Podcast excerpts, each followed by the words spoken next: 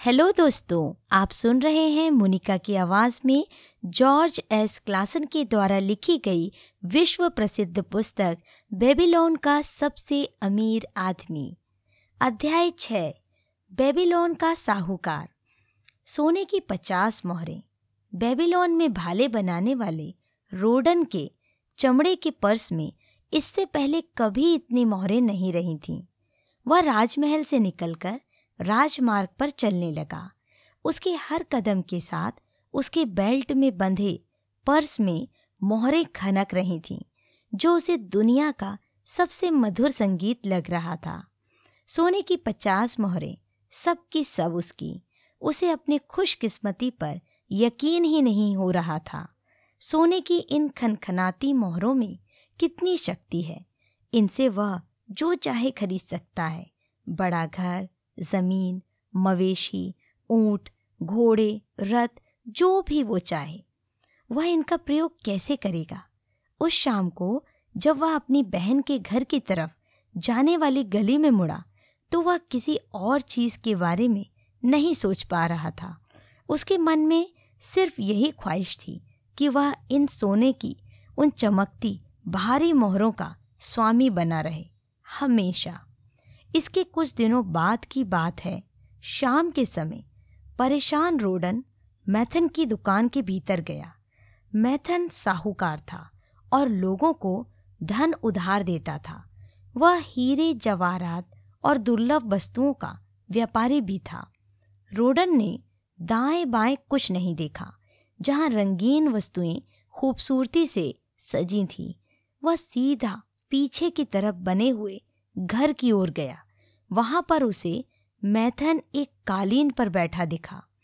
मैथन भोजन कर रहा था और एक अश्वेत गुलाम उसे खाना परोस रहा था। रोडन सीधे उसके सामने जाकर पैर फैलाकर खड़ा हो गया।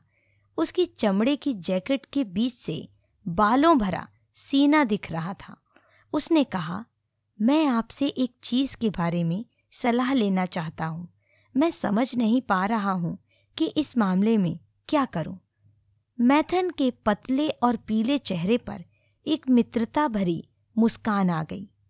तुमने कौन सी गलती कर दी है जिसकी वजह से तुम्हें साहूकार के पास उधार लेने आना पड़ा है? क्या जुए की टेबल पर तुम्हें बदकिस्मती का सामना करना पड़ा है? या फिर किसी जवान खूबसूरत महिला ने तुम्हें अपने जाल में फंसा लिया है? मैं तुम्हें कई सालों से जानता हूँ, परंतु तुम मदद मांगने के लिए मेरे पास पहले कभी नहीं आए। नहीं नहीं, वह बात नहीं है जो आप सोच रहे हैं। मैं आपसे धन उधार नहीं लेना चाहता। इसके बजाय मैं आपकी समझदारी भरी सलाह लेना चाहता हूँ। सुनो सुनो, यह आदमी क्या कह रहा है? साहूकार के पास सलाह लेने कौन आता है? शायद मेरे कान मुझे धोखा दे रहे हैं। नहीं, वे सच सुन रहे हैं। क्या ऐसा हो सकता है? भाले बनाने वाला रोडन बाकी सब लोगों से ज़्यादा चतुर है, क्योंकि वह मैथन के पास धन नहीं, बल्कि सलाह लेने आया है। बहुत से लोग मूर्खतापूर्ण खर्चे के लिए मुझसे धन उधार लेने आते हैं, परंतु वे सलाह नहीं चाहते हैं। हालाँकि साहूकार से ज़्यादा अच्छी सलाह और कौन दे सकता है, जिसके पास लोग अपनी मुश्किल में उधार लेने आते हैं। रोडन, आज तुम मेरे साथ खाना खाओगे। आज शाम को तुम मेरे मेहमान बनोगे। एंडो, उसने अपने अश्वेत गुलाम को आदेश दिया। मेरे मित्र रोडन के लिए एक कालीन बिछाओ। वह मुझसे सलाह लेने आया है। वह मेरा सम्मानित अतिथि है। उसके सामने बहुत सा भोजन परोसो। मेरा सबसे बड़ा गिलास लेकर आओ। सबसे अच्छी शराब चुनना, ताकि रोडन को उसे पीने में मज़ा आ जाए। अब मुझे बताओ, तुम कुछ मुश्किल में हो? मैं सम्राट के उपहार की वजह से मुश्किल में हूँ। सम्राट के उपहार की वजह से? सम्राट ने तुम्हें एक उपहार दिया है और उसकी वजह से तुम मुश्किल में हो? किस तरह का उपहार?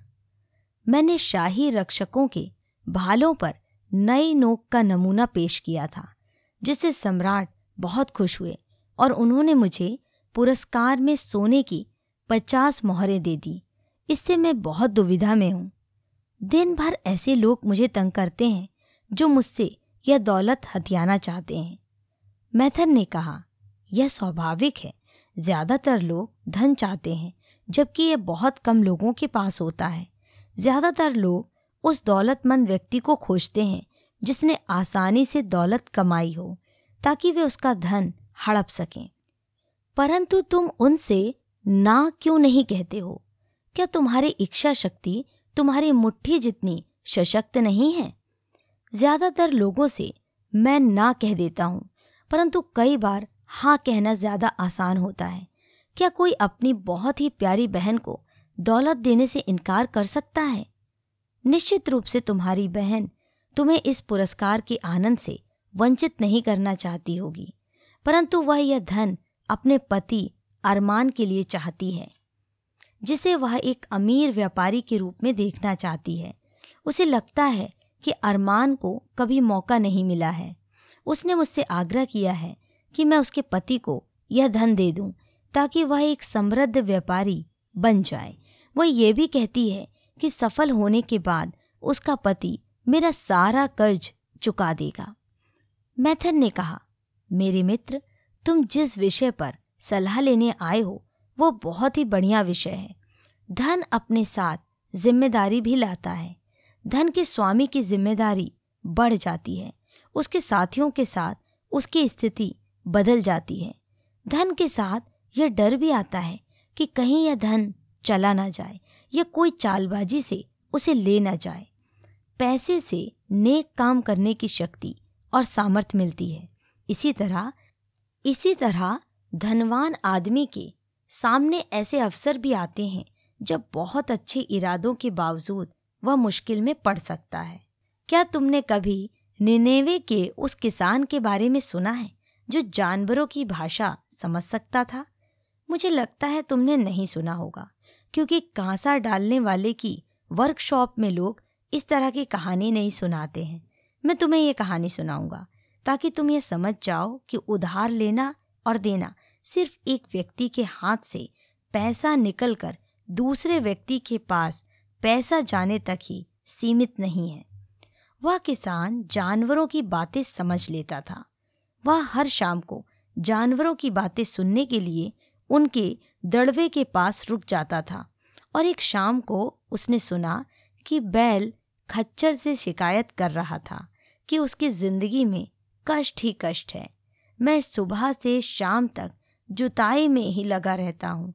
चाहे कितनी ही गर्मी क्यों ना हो, चाहे मैं कितना ही थका हूँ, या चाहे मेरी गर्दन कितनी ही दुख रही हो, मुझे काम करना पड़ता है। दूसरी तरफ़, तुम हमेशा आराम करते रहते हो।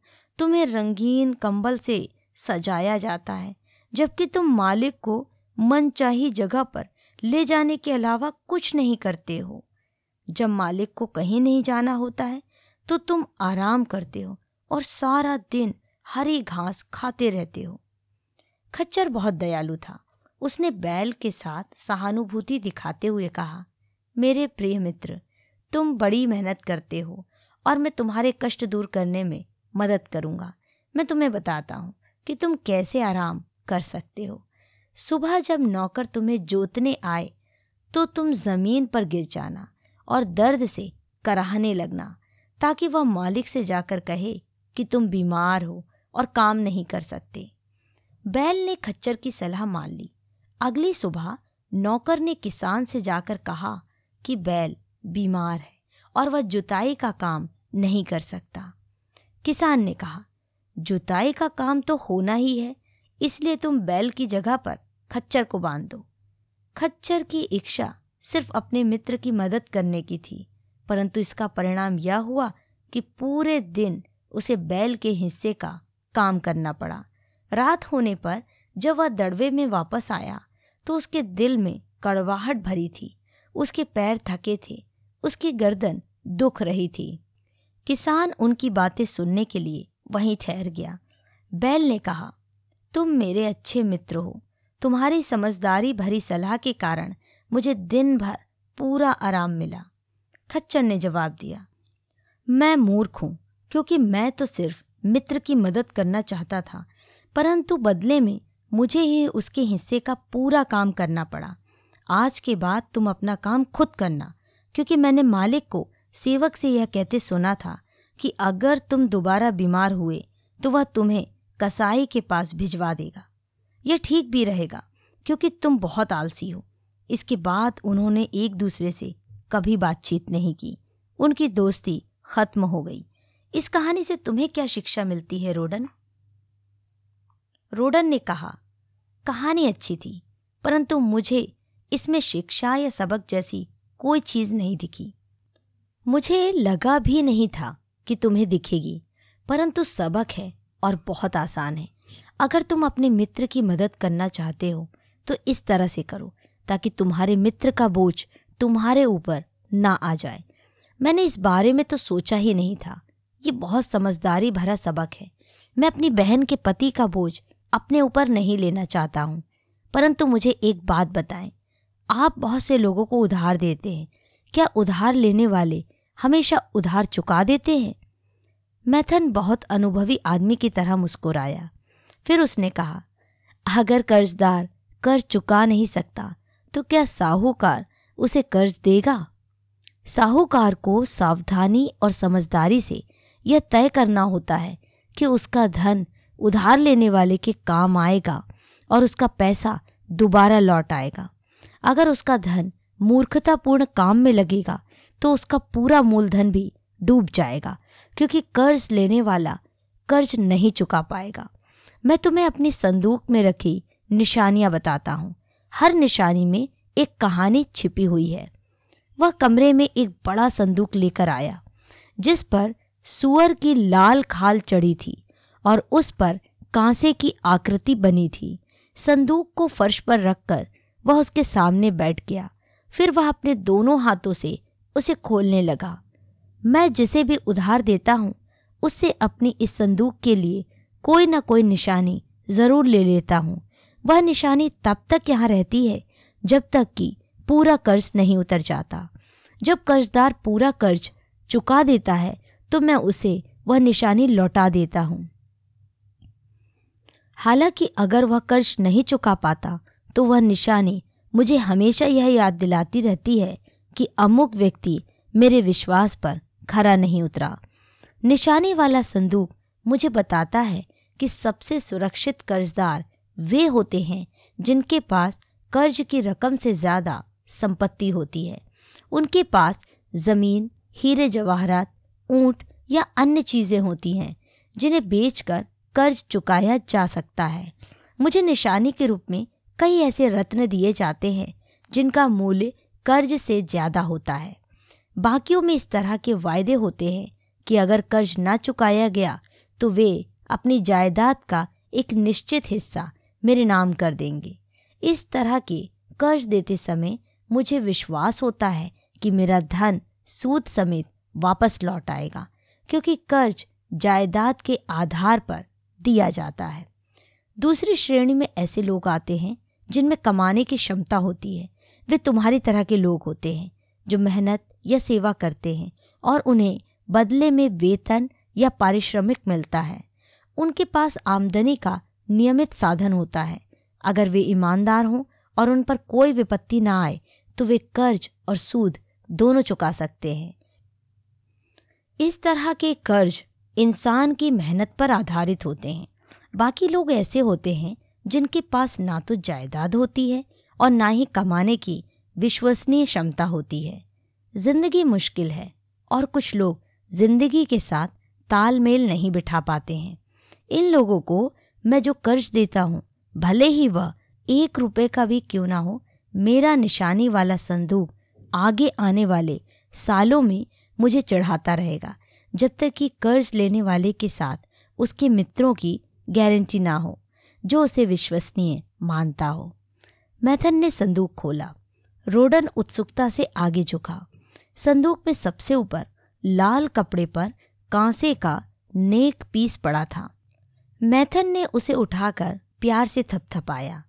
यह मेरे संदूक में हमेशा रहेगा, क्योंकि इसका मालिक अब इस दुनिया से जा चुका है। मैं इस निशानी को संभाल कर रखता हूँ और मैं उसकी यादों को भी संजो कर रखता हूँ, क्योंकि वह मेरा अच्छा मित्र था। हमने साथ साथ सफलतापूर्वक व्यापार किया था, जब तक कि वह पूर्वी देश की एक महिला को ब्याह कर नहीं ले आया।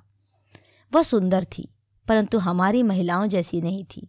वह औरत नहीं, बिजली थी। मेरे मित्र ने अपनी पत्नी की इच्छाओं को संतुष्ट करने के लिए पानी की तरह पैसा बहाया। जब उसका धन खत्म हो गया तो वह कष्ट में मेरे पास आया। मैंने उसे सलाह दी। मैंने उससे कहा कि मैं उसे एक बार फिर हालात ठीक करने का मौका दूँगा। उसने नए सिरे से शुरू करने की कसम खाई, लेकिन ऐसा हो नहीं पाया। एक दिन आपसी झगड़े में उसकी पत्नी ने उसके सीने में चाकू घुसा दिया, क्योंकि उसके पति ने उसे ऐसा करने की चुनौती दी थी। और वह महिला? रोडन ने सवाल किया। हाँ ज़ाहिर है, यह उसी का है। मैथन ने लाल वस्त्र उठाते हुए कहा। पछतावे में वह नदी में कूद गई। ये दो कर्ज कभी नहीं चुकाए जाएँगे। रोडन यह संदूक बताता है कि जो लोग बहुत भावुक होते हैं या भावनात्मक तूफानों में घिरे रहते हैं, वे साहूकार के लिए सुरक्षित नहीं होते। यह यह अलग चीज़ है। उसने बैल की हड्डी से बनी अंगूठी को उठाते हुए कहा, यह एक किसान की है। मैं उसकी महिलाओं से गलीचे खरीदता हूँ। उस किसान के खेत पर टिड्डी दल ने धाबा बोल दिया। उसके घर में फाके पड़ने की नौबत आ गई। ऐसे समय में मैंने उसकी मदद की। नई फ़सल आने पर उसने तत्काल अपना कर्ज चुका दिया। इसके बाद एक दिन वह मेरे पास आया। उसने एक दूर देश की बकरियों के बारे में बताया, जिनका वर्णन उसने एक यात्री से सुना था। उन बकरियों के बड़े लंबे बाल इतने सुंदर और नर्म थे कि वह उनसे इतने बेहतरीन गलीचे बना सकता था, जैसे आज तक बेबीलोन में देखे नहीं गए। वह ऐसी बकरियों का रेवड़ चाहता था। परंतु उन्हें खरीदने के लिए उसके पास धन नहीं था। इसलिए मैंने उसे यात्रा करने और बकरियाँ लाने के लिए धन उधार दिया। अब उसने रेवड़ खरीद लिया और अगले साल मैं बेबीलोन के अमीरों को हैरान कर दूँगा क्योंकि मैं उन्हें बहुत शानदार और महँगे गलीचे बेचूँगा। जल्दी ही मुझे उसकी अंगूठी लौटानी होगी। वह तत्काल कर्ज चुकाने पर ज़ोर दे रहा है। रोडन ने पूछा कुछ उधार लेने वाले समय से पहले भी कर्ज चुका देते हैं। अगर वे किसी ऐसे उद्देश्य के लिए कर्ज लेते हैं, जिससे उन्हें पैसा मिल जाता है तो वे ऐसा करते हैं। परंतु अगर वे अपनी नासमझियों के लिए उधार लेते हैं तो मैं तुम्हें ये चेतावनी देता हूँ कि तुम्हारा धन तुम्हारे हाथ में दोबारा लौटकर नहीं आएगा। रोडन ने दुर्लभ कारीगर वाले रत्नों से जड़े सोने के भारी कंगन को उठाते हुए पूछा मुझे इसके बारे में भी बताएँ। मैथन ने हँसते हुए कहा, मेरे अच्छे मित्र को महिलाएँ कुछ ज़्यादा ही पसंद हैं। रोडन ने कहा, आखिर मैं आपसे अधिक युवा हूँ, मैं मानता हूँ, परंतु इस बार तुम खामुखा रोमांस का शक कर रहे हो। इस कंगन की मालकिन मोटी और बूढ़ी है, वो बहुत ज़्यादा बोलती है, परंतु उसकी बातें इतनी अर्थहीन होती हैं कि वह मुझे पागल कर देती है। कभी उन लोगों के पास बहुत पैसा था और वे अच्छे ग्राहक थे, परंतु फिर वे बदकिस्मती के शिकार हो गए। उस महिला का एक बेटा है, जिसे वह व्यापारी बनाना चाहती है, इसलिए वह मेरे पास आई और मुझसे धन उधार लिया, ताकि उसका पुत्र एक कारवां का मालिक, हिस्सेदार बन सके, जो यात्रा करते समय एक शहर से ऊँट खरीदता है और दूसरे शहर में बेच देता है। कारवा का मालिक बदमाश निकला, क्योंकि उसने बेचारे लड़के को दूर के एक शहर में बिना धन और बिना मित्रों के छोड़ दिया। वह उस युवक को सोता हुआ छोड़ गया। युवक कुछ साल बाद शायद इस कर्ज को चुका सकता है। तब तक मुझे अपना ब्याज नहीं मिलेगा, सिर्फ़ हवाई बातें ही सुनने को मिलती रहेंगी। वैसे असली बात यह है कि यह कंगन कर्ज की रकम से ज़्यादा कीमती है। क्या इस महिला ने आपसे कर्ज की समझदारी के बारे में सलाह मांगी थी? मामला बिल्कुल ही उल्टा था। उसने कल्पना में अपने पुत्र को बेबीलोन का दौलतमंद और सशक्त आदमी मान लिया था। इसका विरोध करने का मतलब उसे गुस्सा दिलाना था। उसने मुझे अच्छी तरह फटकारा। मैं जानता था कि इस अनुभवहीन युवक को धन देने में जोखिम है, परंतु चूँकि उसने यह कंगन गिरवी रखा था, इसलिए मैं उसे कर्ज देने से इनकार नहीं कर सकता था। मैथन ने रस्सी की गांठों को दिखाते हुए आगे कहा, यह ऊँटों के व्यापारी नेवाटूर की है। जब वह कोई बड़ा रेवड़ खरीदता है और उसे इसके लिए पैसों की ज़रूरत होती है तो वह मुझे यह रस्सी दे जाता है और मैं उसे ज़रूरत के मुताबिक उधार दे देता हूँ। वह एक समझदार व्यापारी है। मुझे उसके सही निर्णय लेने की क्षमता पर भरोसा है और मैं उसे उदारता से उधार दे सकता हूँ। बेबीलोन के कई अन्य व्यापारियों पर भी मुझे भरोसा है, क्योंकि उनका व्यवहार विश्वसनीय है। उनकी निशानियाँ मेरे संदूक में आती जाती रहती हैं। अच्छे व्यापारी हमारे शहर की शान है। व्यापार में उनकी सहायता करने से मुझे तो लाभ होता ही है, बेबीलोन भी समृद्ध होता है। मैथन ने फिरोजे में उभरी हुई बीटल की आकृति को उठाया। और उसे हिकारत से फर्श पर फेंक दिया। मिश्र का कीड़ा, यह जिस लड़के का है, उसे मेरा पैसा लौटाने की जरा भी परवाह नहीं है। जब मैं उसे याद दिलाता हूँ तो वह जवाब देता है, मैं आपका कर्ज कैसे चुका सकता हूँ, जबकि बदकिस्मती मेरे पीछे हाथ धोकर पड़ी है? आपके पास बहुत पैसा है, मैं क्या कर सकता हूँ? यह निशानी उसके पिता की है। उनकी आमदनी सीमित थी, परंतु उन्होंने अपने पुत्र के व्यापार के लिए अपनी ज़मीन और मवेशी गिरवी रख दिए।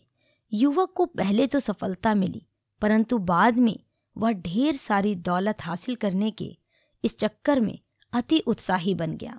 उसमें अनुभव की कमी थी, इसलिए उसका धंधा चौपट हो गया। युवक महत्वाकांक्षी होते हैं। वे दौलत और अन्य मनचाही वस्तुओं के लिए शॉर्टकट अपनाते हैं। फटाफट दौलत हासिल करने के लिए युवक अक्सर नासमझी भरे कर्ज ले लेते हैं।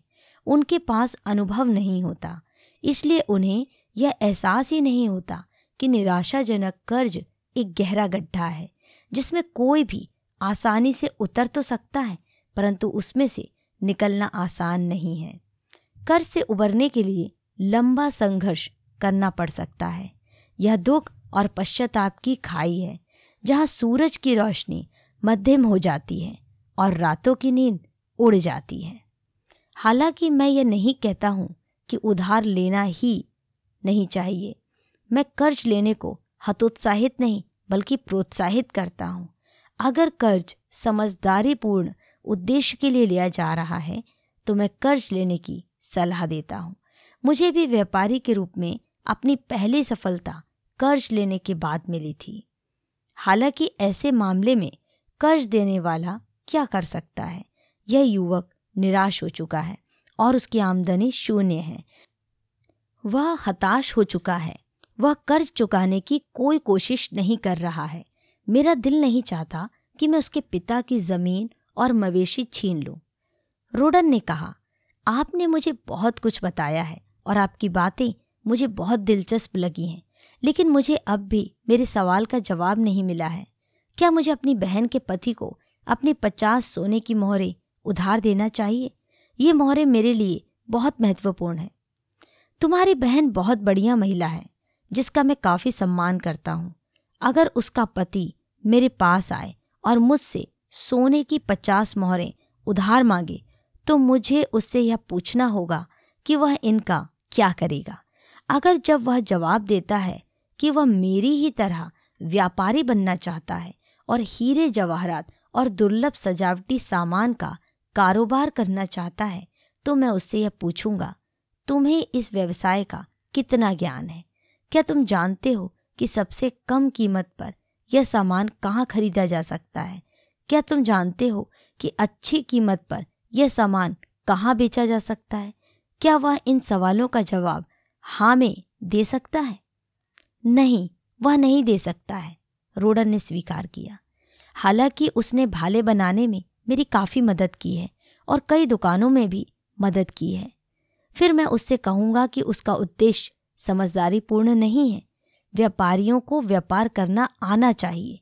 हालाँकि उसकी महत्वाकांक्षा उचित है, परंतु यह व्यवहारिक नहीं है, इसलिए मैं उसे धन उधार नहीं दूँगा। परंतु मान ले, वह यह कहे हाँ मैंने व्यापारियों की काफ़ी मदद की है मैं जानता हूँ कि स्मरना तक की यात्रा कैसे की जाती है और वहाँ जाकर गृहणियों के हाथ से बुने गलीचों को कम कीमत पर कैसे खरीदा जा सकता है? मैं बेबीलोन के कई अमीर लोगों को भी जानता हूँ, जिन्हें मैं भारी मुनाफे पर ये गलीचे बेच सकता हूँ। इस पर मैं उससे कहूँगा, आपका उद्देश्य समझदारी पूर्ण है, आपकी महत्वाकांक्षा सम्मानजनक है। मैं आपको खुशी खुशी सोने की पचास मोहरें दे दूँगा। परंतु बदले में मुझे कोई ऐसी चीज़ चाहिए जो इन मोहरों के लौटने की गारंटी दे सके। लेकिन अगर वह यह कहे, मेरे पास गिरवी रखने के लिए कोई चीज़ नहीं है, मैं एक सम्मानित व्यक्ति हूँ और मैं आपको कर्ज के बदले में अच्छा सूद दूँगा तो मेरा जवाब यह होगा, मैं सोने की हर मोहर का ख्याल रखता हूँ। अगर स्मरणा की यात्रा में जाते समय डाकू आपसे सोने की मोहरें छीन लें, या लौटते समय अगर वे आपसे गलीचे छीन लें तो आप मेरा कर्ज नहीं चुका पाएँगे और मेरा सारा पैसा डूब जाएगा। रोडन धन से साहूकार का व्यापार चलता है। इसे उधार देना आसान है। अगर इसे नासमझी से उधार दिया जाता है तो इसका वापस लौटना मुश्किल है। समझदार साहूकार उधार देते समय जोखिम नहीं लेता, वह सुरक्षित भुगतान की गारंटी चाहता है। उसने आगे कहा, मुश्किल में फंसे लोगों की मदद करना अच्छी बात है। दुर्भाग्य के शिकार लोगों की मदद करना अच्छी बात है। उन लोगों की मदद करना भी अच्छी बात है, जो अपना व्यवसाय शुरू कर रहे हैं, ताकि वे प्रगति कर सकें, सम्मानित नागरिक बन सकें, परंतु मदद समझदारी पूर्ण तरीके से की जानी चाहिए। वरना मदद करते समय किसान के खच्चर की तरह हम भी दूसरों का बोझ अपने ऊपर लाद लेंगे। एक बार फिर मैं तुम्हारे मूल सवाल से दूर भटक गया हूँ। रोडन, परंतु मेरा जवाब सुन लो। अपने सोने की पचास मोहरें अपने ही पास रखो, जो तुमने अपनी मेहनत से कमाया है और जो तुम्हें पुरस्कार में मिला है। वह तुम्हारा है और कोई व्यक्ति इस पर तब तक हक नहीं जमा सकता जब तक कि तुम ऐसा ना चाहो। अगर तुम इसे उधार देते हो ताकि यह तुम्हारे लिए सूद कमा सके। तो इस काम में सतर्क रहना और कई जगहों पर इसका निवेश करना। मुझे पर्स में पड़ा रहने वाला आलसी सोना पसंद नहीं है। हालाँकि मुझे जोखिम तो उससे भी ज़्यादा नापसंद है। तुम्हें भाले बनाने वाले का काम करते हुए कितने साल हो गए? पूरे तीन साल। राजा के उपहार के अलावा तुमने कितना बचा लिया है? सोने की तीन मोहरें। हर साल तुमने मेहनत की। हर साल तुमने सोने की एक मोहरों को बचाने के लिए अपनी इच्छाओं पर काबू रखा और अच्छी अच्छी चीज़ें खरीदने के बजाय बचत की। बिल्कुल सही बात है। इस तरह तुम खुद की इच्छाओं पर काबू रखकर पचास साल में सोने की पचास मोहरें बचा सकते हो। इस काम में ज़िंदगी भर की मेहनत लगेगी। जरा सोचो कि क्या तुम्हारी बहन तुम्हारी पचास साल की मेहनत की बचत को जोखिम में डालना चाहेगी? सिर्फ़ इसलिए क्योंकि उसका पति व्यापारी बनने का प्रयास करना चाहता है। अगर मैं आपके शब्दों में बोलूँ तो वह ऐसा कभी नहीं चाहेगी। तो उससे जाकर कह दो, तीन साल तक मैंने हर दिन सुबह से रात तक मेहनत करके और अपनी इच्छाओं पर काबू रखकर बचत की है। साल भर की मेहनत और किफ़ायत के बाद मैं सोने की एक मोहर बचा पाया हूँ। तुम मेरी प्रिय बहन हो और मैं चाहता हूँ कि तुम्हारा पति किसी ऐसे व्यवसाय में लग जाए जिसमें वह बहुत अमीर बन सके। अगर वह मेरे सामने कोई ऐसी योजना रखता है जो मेरे मित्र मैथन को समझदारीपूर्ण और संभव लगती है तो मैं खुशी खुशी उसे अपनी एक साल की बचत उधार दे दूँगा। ताकि उसे यह साबित करने का अवसर मिले कि वह सफल हो सकता है। अगर उसके पति के मन में सफल होने की प्रबल इच्छा है तो वह सफल हो सकता है। अगर वह असफल भी हो जाता है तो भी उस पर इतना ज़्यादा कर्ज नहीं होगा, जिसे वह कभी न चुका पाए। मैं धन इसलिए उधार देता हूँ, क्योंकि मैं अपने व्यापार में जितने धन का प्रयोग कर सकता हूँ, मेरे पास उससे ज़्यादा धन है। मैं चाहता हूँ कि मेरा अतिरिक्त धन दूसरों के लिए मेहनत करे और उससे ज़्यादा पैसा कमाया जा सके। मैं धन गंवाने का जोखिम नहीं लेना चाहता हूँ क्योंकि मैंने इसे हासिल करने के लिए काफ़ी मेहनत की है और बहुत सी इच्छाओं का त्याग किया है। इसलिए इसे वहाँ उधार नहीं दूँगा जहाँ मुझे यह विश्वास ना हो कि यह सुरक्षित रहेगा और मेरे पास वापस आ जाएगा। मैं इसे वहाँ भी उधार नहीं दूँगा जहाँ मुझे यह विश्वास ना हो कि इसका ब्याज मुझे समय पर दिया जाएगा। रोडन, मैंने तुम्हें अपनी निशानी वाली संदूक के कुछ रहस्य बताए हैं। उनसे तुम इंसानों की कमजोरियों को समझ सकते हो। और यह भी कि कर्ज चुकाने के साधन ना होने के बावजूद लोग कर्ज लेने के लिए कितने उत्सुक रहते हैं। लोग यह सोचते हैं कि अगर उनके पास व्यवसाय शुरू करने के लिए पैसा आ जाए तो दौलत उनके घर में बरसने लगेगी। परंतु इस तरह की आशा झूठी होती है, क्योंकि उनके पास सफल होने की योग्यता या प्रशिक्षण नहीं होता है। रोडन, तुम्हारे पास अभी धन है। उससे तुम्हें ब्याज हासिल करना चाहिए। तुम भी मेरी ही तरह धन उधार दे सकते हो। अगर तुम अपने खजाने को सुरक्षित रखोगे तो यह तुम्हें बहुत सा धन कमा कर देगा। यह तुम्हारे लिए ज़िंदगी भर सुख और लाभ का स्रोत होगा। परंतु अगर तुम इसे गवा देते हो तो यह ज़िंदगी भर सतत दुख और पश्चाताप का स्रोत होगा। अपने पर्स में रखे इस धन के बारे में तुम्हारी सबसे ज़्यादा इच्छा क्या है? इसे सुरक्षित रखना। मैथन ने प्रशंसा के अंदाज में कहा। बहुत समझदारी का जवाब दिया। तुम्हारी पहली इच्छा सुरक्षा की है। क्या तुम यह सोचते हो कि तुम्हारी बहन के पति के पास पहुँचने पर यह धन सचमुच संभावित नुकसान से सुरक्षित रहेगा? मुझे डर है कि यह सुरक्षित नहीं रहेगा। उसमें धन को सुरक्षित रखने की समझदारी नहीं है।